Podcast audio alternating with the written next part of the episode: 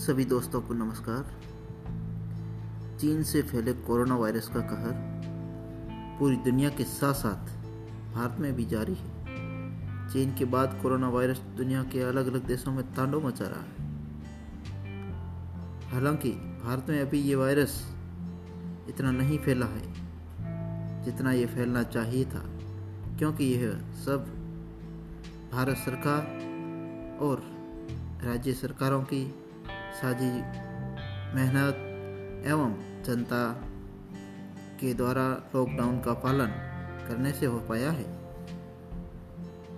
आप सभी से निवेदन है कि आप भी इस लॉकडाउन का पालन करते हुए अपने घरों में रहें, ताकि इस महामारी से बचा जा सके। इसके लिए आपको कोरोना वायरस से बचने के लिए कुछ एक कार्य हैं जो करने ज़रूरी हैं, जिनका ख्याल रखें। जैसे, व्यक्तिगत स्वच्छता और शारीरिक दूरी बनाए रखें। बार बार हाथ धोने की आदत डालें। साबुन और पानी से हाथ धोएँ। साफ़ दिखने वाले हाथों को निरंतर धोएँ। सीखते और खांसते समय नाक और मुँह को रुमाल या टिश्यू से ढकें।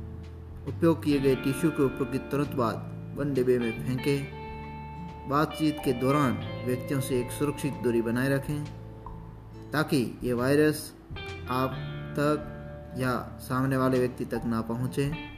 विशेष रूप से फ्लू जैसे लक्षणों दिखने वाले व्यक्तियों के साथ दूरी बनाए रखें।